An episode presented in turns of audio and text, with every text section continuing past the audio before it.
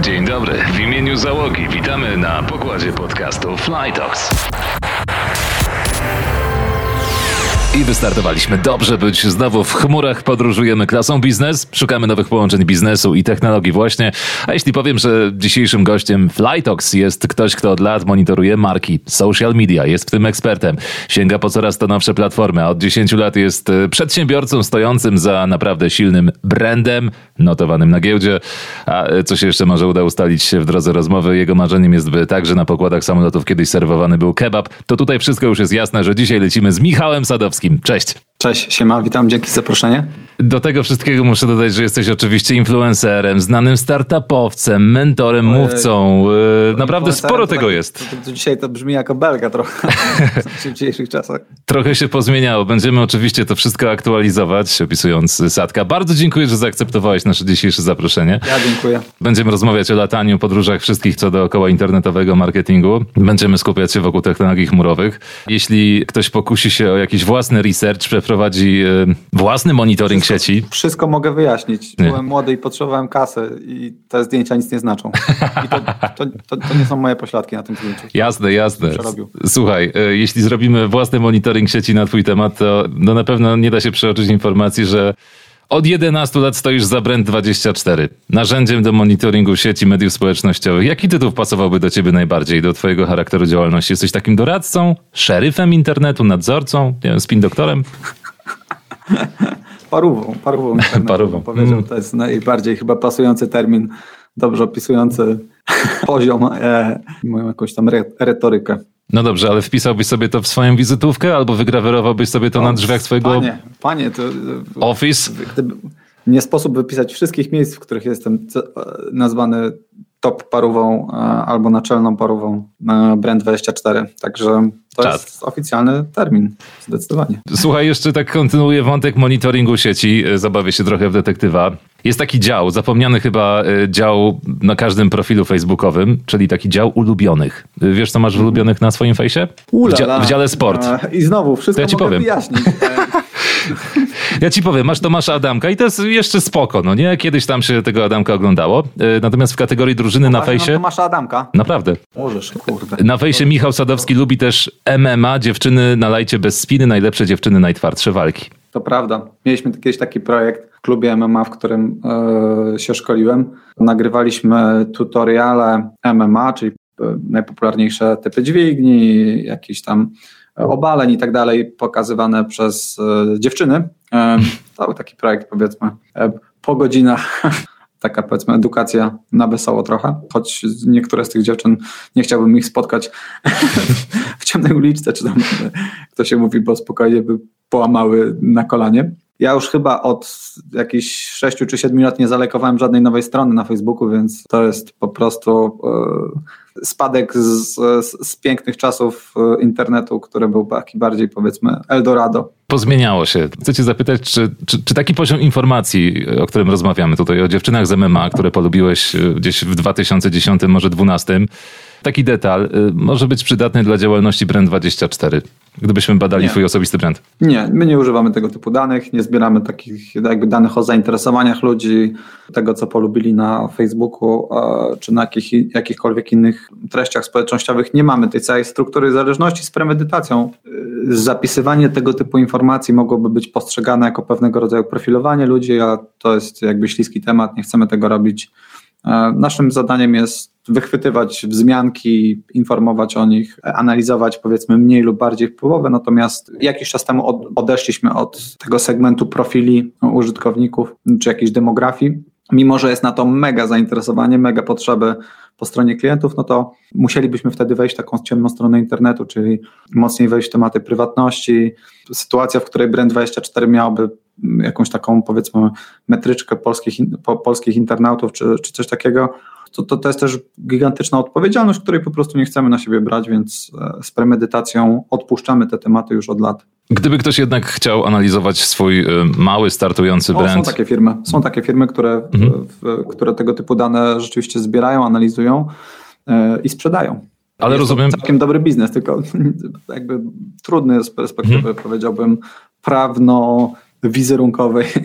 Brand24 jest taką firmą, która ma wizję dostarczania monitoringu mediów długiemu ogonowi biznesów z całego świata. Czyli e, historycznie monitoring mediów to było coś, co było zarezerwowane dla topowych marek jak Coca-Cola, IKEA, Panasonic.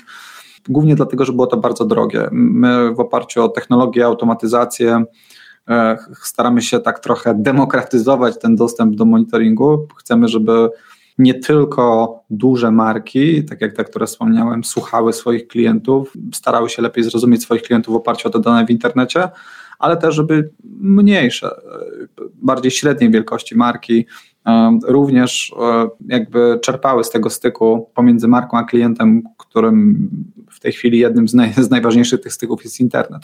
Mhm. Nakreślam ciągle, czym jest Brand24, może dla osób, które jeszcze się nie zetknęły, o dziwo. Wiążemy się z waszą usługą wykupując abonament, czyli tutaj mamy do czynienia z modelem typu SaaS, Software as tak Service, oprogramowaniem jako usługą.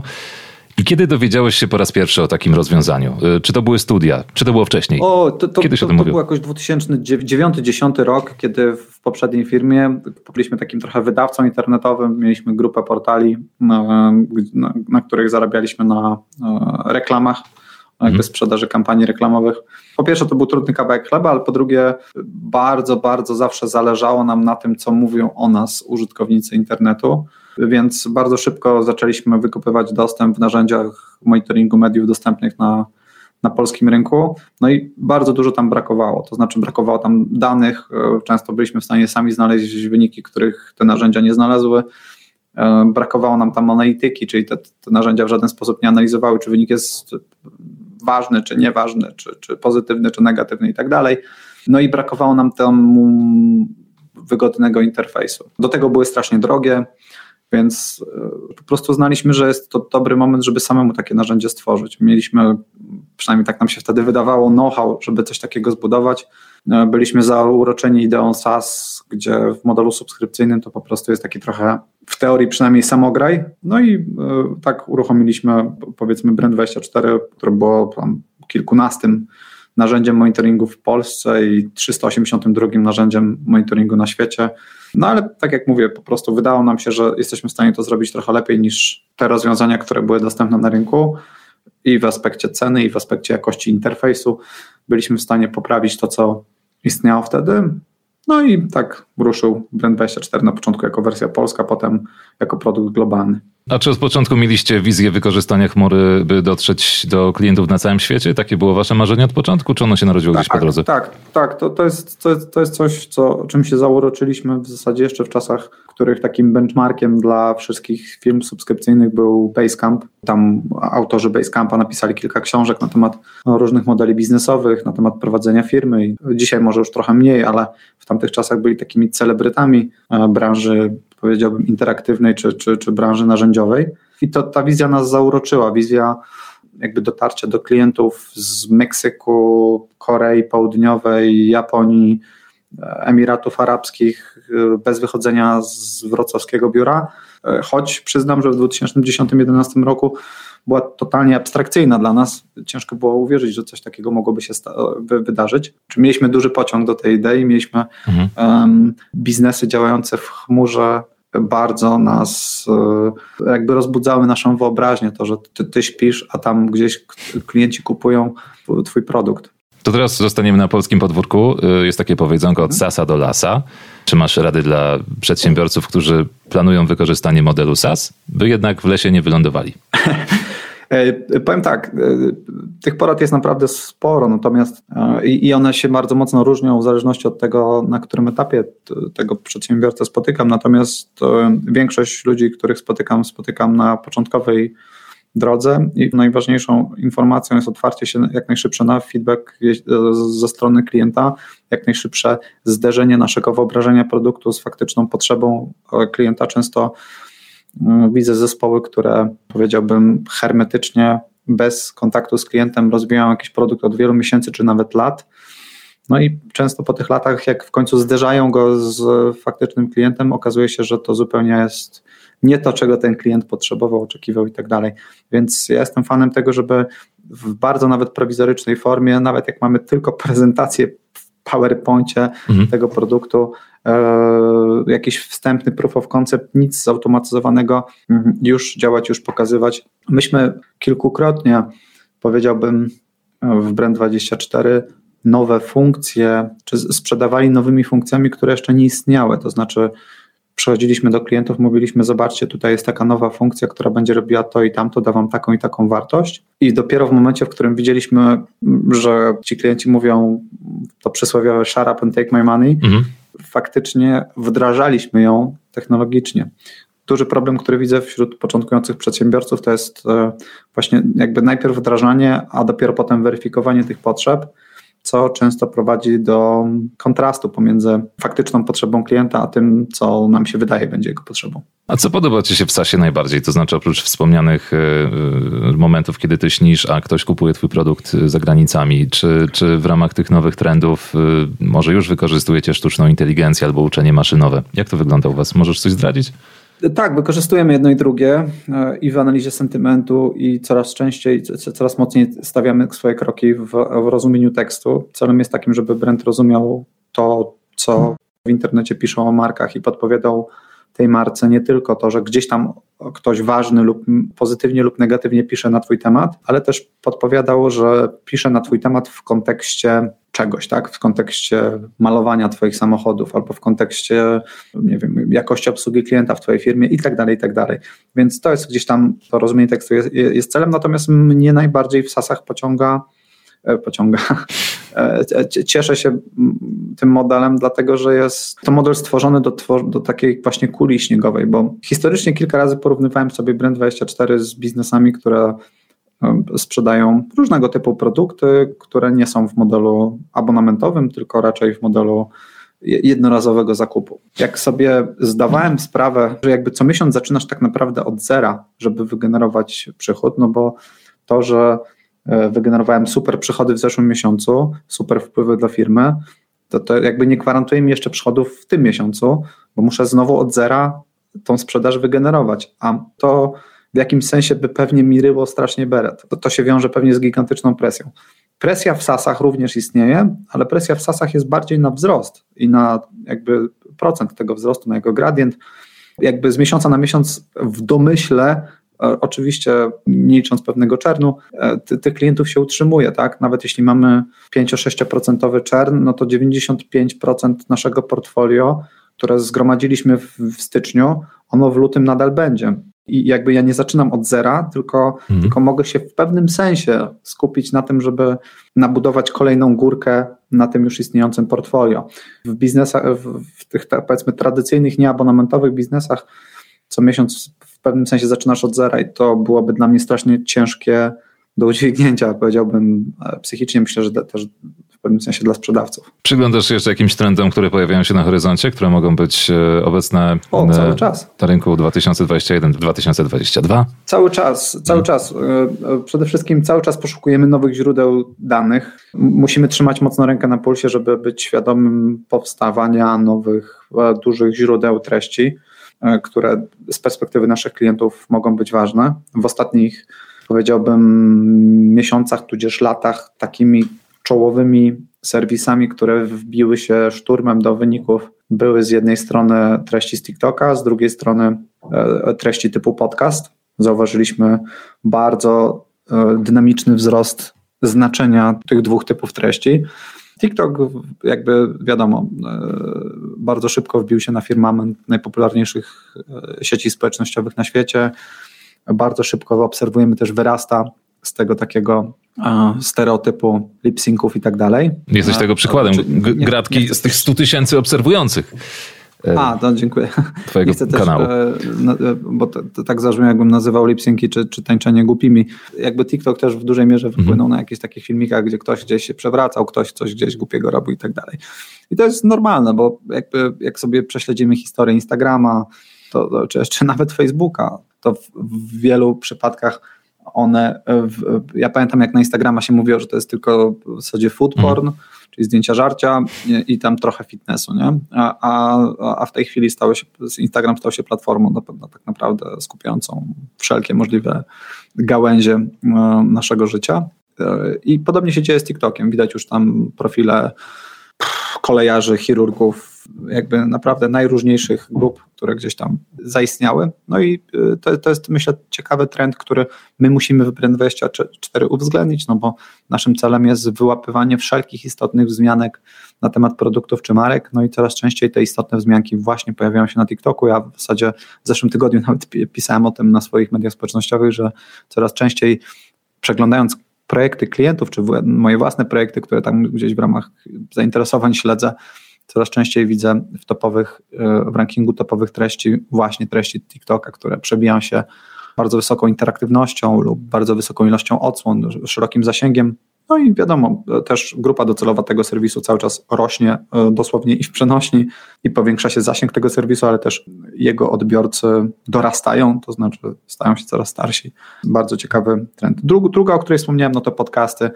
Jakby nie muszę chyba nikogo przekonywać. Wszyscy, którzy słuchają tej audycji, pewnie sami są e, w pewnym sensie zafascynowani podcastami, czy są użytkownikami podcastów z naszej perspektywy treści czy wzmianki na temat marek, które pojawiają się w podcastach, są absolutnie w top kluczowych treści. Y, y, one często mają bardzo duży wpływ na to, co ludzie potem widzą w Google Analyticsie, jak widzą skoki na ruchu bezpośrednim. Często to są skoki wynikające z jakiejś wzmianki w podcaście albo w tego typu treściach. Także tutaj też bardzo wcześnie musieliśmy wdrożyć system monitoringu podcastów. Na najbliższe lata właśnie wypatrujemy takich kolejnych, kolejnych trendów, kolejnych no, platform, kolejnych typów treści, na których warto byłoby się skupić. Wideo, podcasty, a y, wideo jest dosyć oczywiste, prawda? Jesteśmy wzrokowcami i, i, mamy coraz większe telefony. Natomiast podcasty są o tyle zastanawiające, przynajmniej dla mnie, i to jest moje pytanie do ciebie. Czy uważasz, że to y, ten wzrost popularności wynika po prostu ze zmiany może modelu życia? Więcej czasu spędzamy w korkach, jesteśmy bardziej zajęci, chcemy mieć coś w tle. To jest bardzo fajny sposób pozyskiwania wiedzy. I czy sam korzystasz y, z podcastów, lubisz słuchać, czy raczej wolisz je nagrywać? Zdecydowanie. Ja większość w tej chwili treści, jakie konsumuję, konsumuję, konsumuję w postaci audio. Czasami są to podcasty, czasami są to audiobooki, ale bardzo, bardzo, bardzo rzadko czytam. Większość słucham, bo jestem w stanie to połączyć z innymi czynnościami, jak właśnie powrót autem do domu, albo spacer, czy bieganie, czy cokolwiek innego. Znaczy, popularyzacja podcastów to jest tak trochę demokratyzacja wyboru treści, których chcemy słuchać. Wcześniej słuchaliśmy radio, gdzie audycje czasami były nam po drodze, a czasami nie. W tej chwili widać tą demokratyzację wyboru. Obserwujemy to od lat, e, gdzie telewizja traci na rzecz, powiedzmy, treści dostępnych na żądanie. Nie sposób e, pominąć pandemii. Mieliśmy odrobinę więcej czasu, tak globalnie ostatnio. I jakie ruchy zaobserwowaliście w brandzie? Firmowo nie był to dla nas trudny okres, na szczęście. Pandemia przynajmniej na razie nie wpłynęła jakoś drastycznie, przynajmniej nie na wyniki marki. Jeśli miałbym coś spekulować, to pewnie powiedziałbym, że nawet może to wpłynąć pozytywnie na Brand24, bo ponieważ więcej niż kiedykolwiek interakcji pomiędzy marką a klientem ma miejsce w internecie niż w offline, e, bo, bo, bo powiedzmy sklepy są zamknięte, to to jest w pewnym sensie woda na, na, na nasz młyn bo mamy co monitorować w pewnym sensie. Więc tu widzimy bardzo duże wzrosty ilości dyskusji, e, duże wzrosty też zapytań średnich na, na, na temat marek w internecie.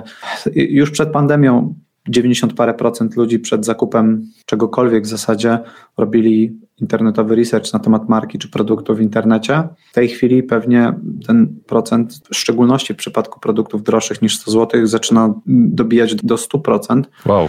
Więc yy, no w zasadzie w tej chwili każdy przed zakupem czegoś bardziej istotnego faktycznie sprawdza te opinie w internecie. Siłą rzeczy te opinie w internecie mają coraz większy wpływ na sprzedaż lub jej brak. A, a jeśli się tak dzieje, no to monitoring tego, co się w tych opiniach pojawia, staje się coraz bardziej kluczowy dla wielu firm. Więc na pewno widzimy podczas pandemii trendy. Internet staje się głównym punktem styku. Marki bardzo dynamicznie przenoszą albo rozbudowują budżety online'owe, których e, nie zawsze jesteśmy w stanie prześledzić efekty kampanii reklamowych w postaci takich namacalnych rzeczy jak kliki czy, czy sprzedaże. E, wiadomo, że jest ogromna część, czy jakby kampanie reklamowe w, w, w, ogromnym wymiarze wpływają na rozpoznawalność marki, czyli ja nie kliknę w banner, ale zapamiętam markę i później gdzieś ją wpiszę w Google. E, to jest bardzo ciężko mierzyć wpływ takiej reklamy na potem wpisania w Google, więc Brand24 daje zestaw pomocniczych metryk, które pozwalają to sobie sprawdzić czy zmierzyć. na pewno widać, że jakby cywilizacja przenosi się do internetu i, i, i ta pandemia nie do końca pewnie jest bardziej w, pewnym, w wielu branżach jest bardziej akceleratorem pewnych procesów niż, niż wywróciła do góry nogami. Czyli rzeczy, które obserwowaliśmy już od lat, rzeczy, które zakładaliśmy, że wydarzą się dopiero w, mhm. w przeciągu najbliższych 10 lat, wydarzyło się w ciągu kilkunastu miesięcy. Zwłaszcza zmiana modelu pracy. Widzę za twoimi plecami biuro. E... tak, pusta firma. Co pusta niezbyt firma. dobrze. E, chwilę przed ogłoszeniem narodowej pandemii wprowadziliśmy model remote first i w tej chwili cały czas go utrzymujemy biurze rzadko kiedy jest więcej niż 7 osób. E, no i chyba już tak zostanie. Chyba, chyba po prostu będziemy przebudowywać całe biuro bardziej w model takiej przestrzeni coworkingowej, gdzie w dowolnym momencie można sobie przyjść bardziej w modelu hot desków niż naszych własnych biurek, które są, są nasze. Mhm. E, więc e, też firma się przemodelowuje na tą modłę. Ma to też swoje plusy. Największym minusem jest oczywiście ograniczona integracja. No, w tej chwili strasznie tęsknimy za, za sobą wzajemnie, mm. przynajmniej ja tęsknię za ludźmi i mam nadzieję, że, że, że do pewnego stopnia, przynajmniej nawet nie, kilka razy w miesiącu będziemy się tu spotykać w większym gronie i, i na żarciki, i na okazjonalną wojnę na nerw gany będziemy mogli się e, spiknąć. I to wszystko chyba byłoby niemożliwe bez, bez chmury, bez y, pakietu też nawet prostych dokumentów, na których się pracuje. No zdecydowanie. My od lat bardzo mocno korzystamy z najróżniejszych narzędzi. Jakby cała firma jest w tej chwili zdigitalizowana. Ze względu na pandemię też wprowadziliśmy elektroniczne podpisy, więc w zasadzie w tej chwili firma naprawdę może pracować z dowolnego miejsca na świecie. Korzystacie z pakietu biurowego Google'a i w codziennej pracy co lubisz szczególnie, a co byś w ogóle zmienił, a do czego nie zaglądasz? Masz jakieś ulubione narzędzia? Wiesz co? No, tak, tak. Ta święta trójca Google Sheet, Google Doc i, i, i powiedzmy Google Slides to jest naprawdę jednym z podstawowych narzędzi w naszym, w naszym życiu. W zasadzie w tej chwili, jak e, wydzwaniałem się z Tobą, to Miałem otwartego Google, Google i wspólnie z kilkoma osobami pracujemy nad draftem nowego takiego, powiedziałbym, bardzo zaawansowanego raportu, czy przykładu takiego zaawansowanego raportu na temat marki, który chcemy sprzedawać, e, powiedzmy, topowym, upsellować topowym klientom. To jest dla mnie naprawdę ogromna wartość, że tutaj jakby stosujemy kolaborację między wieloma osobami z Brand24, ale także spoza Brand24, bo Przyznam, że tak zaraziliśmy tym mm, uzależnieniem od chmury e, kilka firm, z którymi pracujemy, czy, do, czy na przykład naszych doradców giełdowych. Wcześniej to wyglądało tak, że na przykład prasłówki giełdowe, no to oni przygotowywali w Wordzie, podsyłali nam, myśmy nanosili poprawki, potem było śledzenie tam komentarzy i tak dalej. To był, była droga przez mękę, żeby trzymać wersjonowanie, potem łączyć te pliki, żeby nic nie zginęło. W tej chwili wielu lat przeszliśmy w model, w którym po prostu współdzielimy te pliki, pracujemy nad nimi wspólnie w chmurze i to jest po prostu, z mojej perspektywy nie ma słabych stron. Ja bym sobie życzył, żeby te wszystkie narzędzia były, kiedy zaczynaliśmy z Brand24, bo rzeczywiście myśmy pierwszą, pierwszą ewidencję sprzedaży robili w Excelu, nie mieliśmy wtedy CRM-a. Pierwsze jakieś takie, wiesz, analizy robiliśmy czy w PowerPoincie, czy, czy, czy, czy w jakichś tego typu narzędziach no i to rzeczywiście była droga przez mękę. Moment, w którym przeszliśmy na chmurę, to był moment, w którym po prostu zaczęliśmy oszczędzać dużo więcej czasu, ale też popełniać mniej błędów, które wynikały gdzieś tam z różnego wersjonowania, z tego, że gdzieś tam czegoś zapomnieliśmy, gdzieś tam czegoś ktoś nie zauważył, bo na koniec e, tylko w zasadzie jedna osoba była takim proksy pomiędzy mhm. gotową pracą a wypuszczeniem jej na świat w tej chwili współdzielenie dokumentów sprawia, że jest wiele osób, które są w stanie wychwycić jakiś błąd, wiele osób, które też w stanie są zaobserwować różnego typu trendy czy zjawiska. Wykorzystujemy te integracje tych narzędzi chmurowych z naszą hurtownią danych, więc my sobie te dane eksportujemy e, czy, czy do Google Sheeta albo zaciągamy z Google Sheeta lub innych narzędzi i w pewnym sensie ułatwiamy dostępność do tych danych wewnątrz firmy, dzięki czemu często mam, mam także rzeczy, od których się odbijam przez kilka tygodni, szukam jakiegoś, jakiejś prawidłowości, jakiegoś wzorcu, jakiegoś trendu w danych i nie widzę go, a ktoś, kto tym się nie zajmuje na co dzień, zajrzy do tych danych i od razu to zauważy, dlatego że ma po prostu świeże spojrzenie, nie jest w pewnym sensie umoczony latami analiz tego typu, e, te, tego typu treści. Ta, ta szeroka dostępność tych danych też jest w stanie naprawdę rozwiązywać problemy. I to, to bardzo pasuje do kultury otwartości, którą ja mocno w firmach promuję, czyli jakby właśnie dzielenia się problemami, dzielenia się mhm. danymi i otwierania się na to, żeby ktoś gdzieś czasami z nieoczekiwanej strony był w stanie nam w tym problemie pomóc. Była jakaś eksplozja kreatywności, to znaczy rozumiem, że czas można przeznaczyć, y, jakby delegować pracę w inne miejsca. Realnie zauważyłeś to w firmie? No zdecydowanie. To powiem tak, jakość y, poprawiła się ze względu na brak tych fakapów, o których wspomniałem, które często wynikały z głuchego telefonu albo z, właśnie z wersjonowania. Jeśli podawaliśmy sobie pliki w załącznikach mailowych, to tak jak mówię, często się pojawiały jakieś fakapy. W przypadku pracowania w chmurze problem został bardzo szybko rozwiązany. Oczywiście współdzielimy, czy współtworzymy te treści.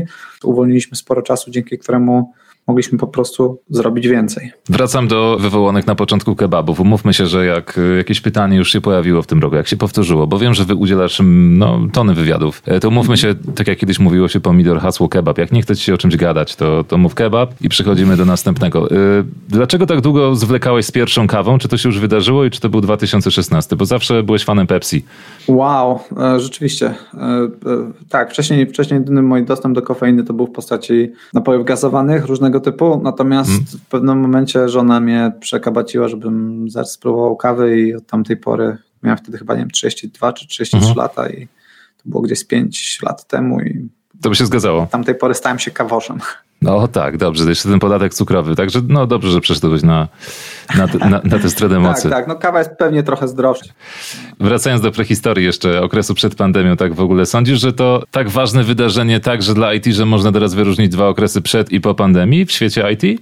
Tak, tak. Myślę, że z wielu, wielu aspektów można tak, nawet jeśli to nie wpływa na biznes, no, w sensie sprzedaży czernu w, w naszym przypadku i tak dalej, to wpływa to na całą otoczkę, czyli rekrutację, sprawy HR-owe, utrzymanie powiedzmy załogi zmotywowanej jest trudniejsze pewnie niż kiedykolwiek z tego względu, że nie spotykamy się w biurze, nie mamy tych wspólnych żartów, wspólnie spędzonego czasu. Staramy się robić integrację na, na, na hangoucie, na, na, na różnych innych, na różne inne sposoby, ale to jest bardzo trudne, e, więc e, nawet jeśli firma, nie, firmy nie dotknęło sprzedażowo COVID, no to dotknął ją na pewno w, w, przez pryzmat tych spraw ludzkich, spraw zarządzania kapitałem ludzkim.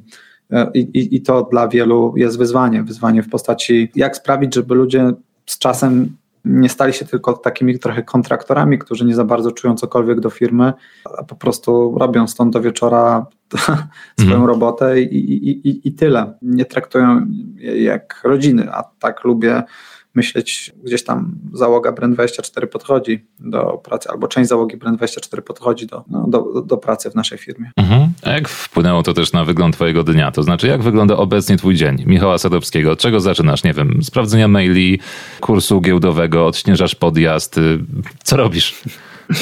Wiesz co, to wygląda podobnie. Budzę się i sprawdzam sobie notyfikacje z, z nocki. Sprawdzam, czy były jakieś zmianki na temat naszej własnej firmy sprawdzam, czy ktoś coś nie pisał e, na Slacku, sprawdzam sobie sprzedaż z, mhm. z godzin nocnych, e, jak wyglądała. Kurs e, sprawdzam raz na tydzień, dwa. Zaglądam do tego, no chyba, że coś się dzieje, to wtedy, wtedy częściej. Jakby wychodzimy z założenia, że lepiej skupić się na biznesie niż na kursie. Kur, kurs to doceni, powiedzmy długoterminowo pewnie. No po, potem zawożę moje córki, e, czy jedną z moich córek zawożę do szkoły, żona zawozi do przedszkola drugą, spotykamy się w biurze, a czasami nie, czasami wracamy do domu i pracujemy z domu.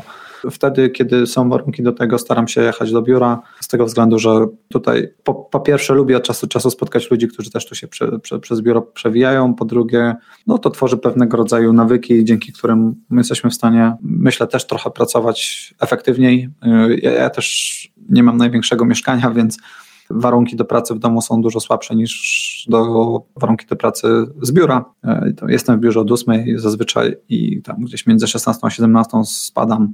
No i potem jestem oczywiście cały czas e, gdzieś tam dostępny, zaglądam dużo na Slacka, sprawdzam, czy coś się nie dzieje, odpowiadam na pytania i tak dalej. Natomiast e, wieczory już zazwyczaj poświęcam jakimś tam hobby lub rodzinie. A czy korzystasz z rodziny? czy korzystasz z rodziny? Mówię tutaj o córkach. Y, nie wiem, jak wygląda kwestia regulacji do TikToka i dostępu do mediów społecznościowych. Masz jakieś rady dla, dla nie, rodziców jako ekspert? Jeszcze. Za młode są na to, mhm. żeby to nawet ze względu na chyba regulaminy są za młode, żeby mieć dostępy do tego typu. Czaj, ale dopuszczasz takie taką sytuację, gdy osiągnę już pewien wiek, a jeśli tak, to kiedy to nastąpi? Jak widziałbyś coś takiego? Bo też, no oczywiście mówimy tutaj o zmianie modelu pracy, Jasne. zmianie modelu życia, a dzieciaki też na pewno cierpią i też y, trzeba o nie zadbać w tej Jasne. wyjątkowej sytuacji. Moja córka często mówi, że chciałaby być, e, chciałaby, żeby jakby jej drugą, drugim zawodem był, było bycie youtuberem, biologiem i youtuberem, czyli jeździć po świecie i badać rekiny i opowiadać o tym e, z perspektywy e, i opowiadać o tym na swoim kanale. No to fajne. E, YouTube'owskim, więc absolutnie, jak tylko będą w wieku, który gdzieś tam na to pozwala, będą miały taką możliwość, choć oczywiście pod pewnymi, pod pewnymi obostrzeniami. Wszystko jest jakby spoko jeśli jest robione z głową, jeśli jest robione w umiarze.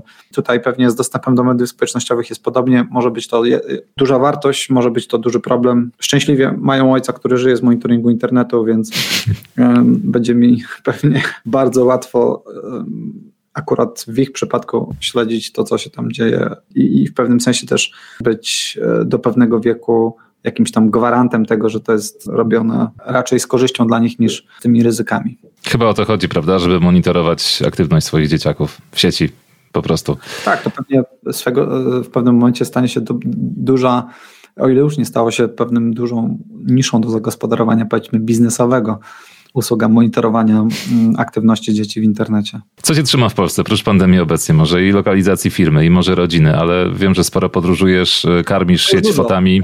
Y, dlaczego na przykład nie prowadzisz firmy, wiesz, y, zwłaszcza teraz, jest to taki sprzyjający okres, nie wiem, z ciepłego i słonecznego miejsca, niezasypanego śniegiem.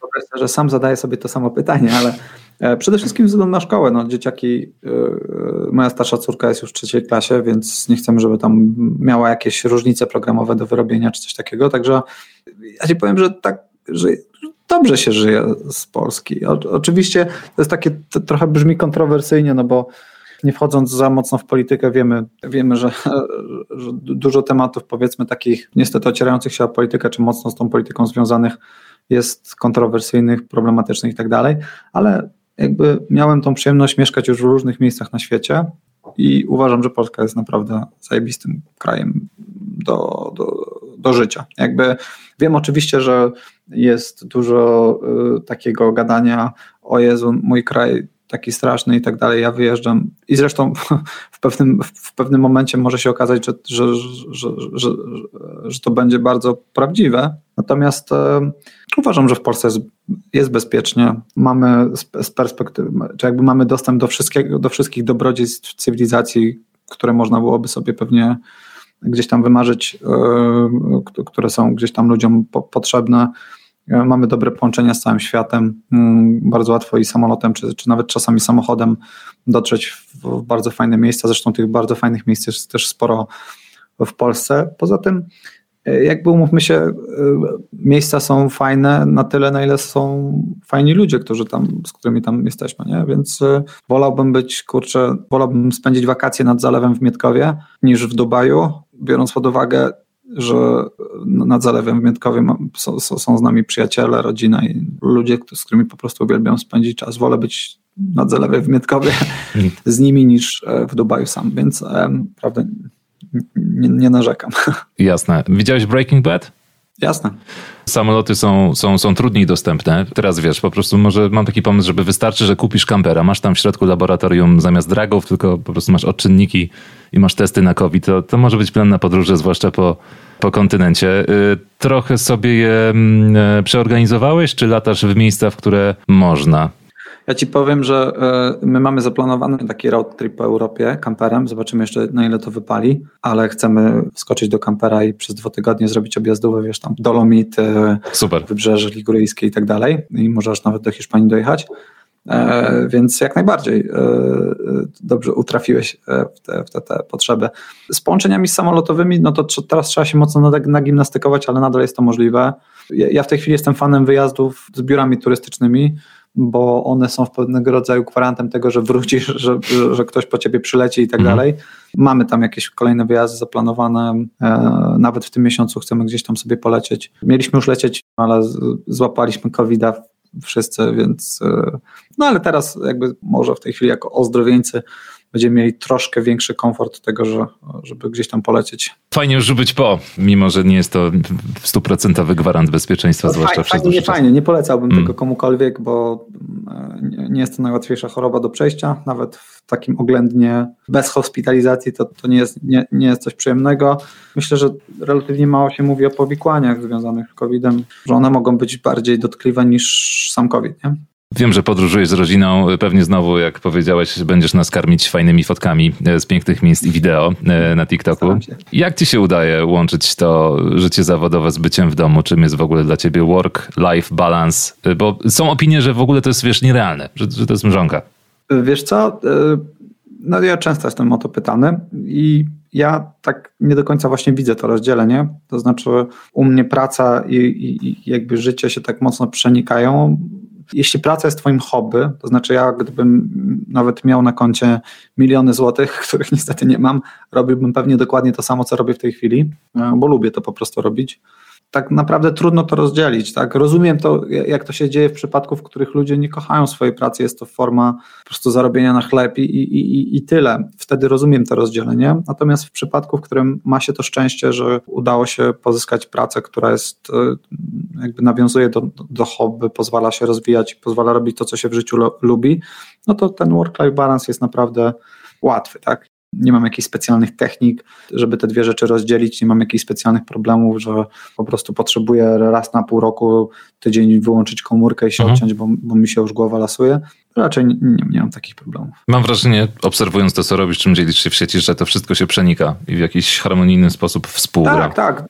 Dokładnie jest tak, jak mówisz. To znaczy, akurat wybrałem sobie często hobby, które są bardzo komplementarne. I na przykład to, że od, od wielu lat, jeszcze zanim się mocniej zainteresowałem fotografią, interesowałem się montażem filmów wideo, bardzo pomogło brandowi, bo brand przecież wyrósł w dużej mierze na takich śmiesznych filmikach, tak? Nie wiem, internety robię, czy tam jakieś filmiki mhm. z powitania znanych klientów. To były takie dla nas kamienie milowe w rozpoznawalności, sprzedażowo były kamieniami milowymi i tak dalej. Więc ta pasja wideo tutaj bardzo mocno się powiedzmy przydała. Podobnie pasja foto y, bardzo mocno się przydaje, bo ja akurat w fotografii jestem fanem minimalizmu y, i staram się szukać kadrów, w których paradoksalnie trudniej jest pokazać mniej niż więcej to, to się bardzo mocno przelewa na tematy produktowe, na tematy e, e, projektowania produktu, nawet tematy copywritingowe, gdzie staram się kondensować wiadomości po to, żeby wykorzystać bardzo krótką uwagę użytkownika do powiedzenia tego, co najważniejsze, a nie powiedzenia wszystkiego, e, co tylko mogę powiedzieć.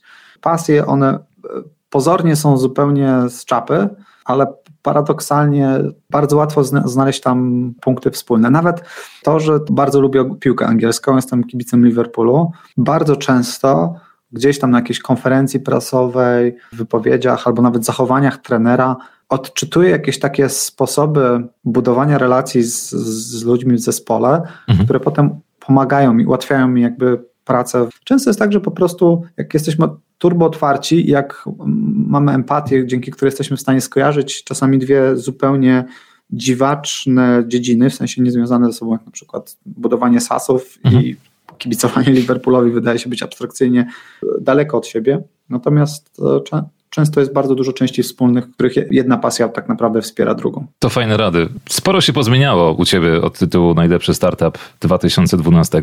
Pamiętasz, pamiętasz w ogóle tak, przepowiednię o końcu świata w 2012? Tak, Aulery 2012. Tak. Istnieje przesłanka, słuchaj, że ktoś się rypnął w cyferkach i tej przepowiedni Majów o końcu świata i że ten koniec świata z 2012 ma być jednak po zmianie cyfr na 2021, y, ale tak bardziej optymistycznie, co może przynieść rok dla twojej branży, dla w ogóle biznesu, już tak pokrótce, już kończąc, na czym ewentualnie można rosnąć, czym, czym się podlewać? E, wiesz co, no myślę, że tutaj nikogo nie zaskoczę, że przyspieszą te procesy przejścia wszystkiego do internetu, o których rozmawialiśmy. Firmy będą dramatycznie poszukiwać sposobów na to, żeby związać ludzi z firmą nawet przy pracy zdalnej. Myślę, że coraz większa będzie konkurencja, niestety na rynku pracownika. Pierwsze, powiedzmy, takie podrygi COVID-a, w szczególności w naszej branży, tak, bo y, na początku wydawało się, że COVID sprawi, że ten rynek znowu będzie pracodawcy, że skoczy bezrobocie i tak dalej. Natomiast w branży cyfrowej stało się moim zdaniem wręcz odwrotnie, bo musimy pamiętać, że bardzo dużo firm zagranicznych stało się remote first i otwarły się na pracę z na przykład z Polakami mhm. E, i w tej chwili Brand24 na przykład nie konkuruje już tylko marketerów, programistów, sprzedawców z innymi firmami z Wrocławia czy okolic, ale też konkuruje o nich z firmami z, z Doliny Krzemowej, Izraela, Emiratów Arabskich i najróżniejszych innych miejsc na świecie, gdzie często kieszenie są głębsze niż no, nasze, więc pewnie będziemy obserwować takie, takie coraz mocniejsze rozproszenie. Mimo pewnie restrykcji pandemicznych będziemy obserwować coraz więcej ludzi, którzy staną się takimi trochę nomadami, podróżującymi od miejsca do miejsca, czy żyjącymi z dala od miejsca urodzenia w najróżniejszych miejscach na świecie. No i tyle. E, to z takich szybkich obserwacji mogę pewnie te, te, rzeczy wskazać. Brakuje ci występów na żywo, czy wolisz tak jak my, na, e, wiesz, zdalnie ja nadal, rozmawiać? Nadal mam od czasu do czasu konferencje. W tej chwili mam je dużo rzadziej, bo kilka razy do roku. Swego czasu miałem setkę prelekcji rocznie i to było... Maraton. Była, była ciężka praca, dużo, dużo czasu w samochodzie. Natomiast e, w tej chwili jest ich mało i to jest dobre też, bo jestem w stanie pilnować ich jakości, jestem w stanie nauczyć się czegoś nowego między, między nimi i dzięki temu być w stanie podzielić się jakąś nową wiedzą, a nie tylko powtarzać to samo, co już ludzie słyszeli 900 tysięcy razy ode mnie. Także nie brakuje mi tego spadku konferencji, chociaż rozumiem, że to dla wielu, powiedzmy dla branży eventowej to jest bardzo duży problem. Michał Sadowski, CEO, albo jak mówi sam o sobie Paruwa Brand24 był naszym dzisiejszym rozmówcą Flytox. Dzięki za wszystkie rady, y, cenne wskazówki i to, jak może wyglądać ten rok. Wszystkiego dobrego w tym roku dla Ciebie i dla Twojej firmy Super. i rodziny. Jeszcze raz dzięki wzajemnie.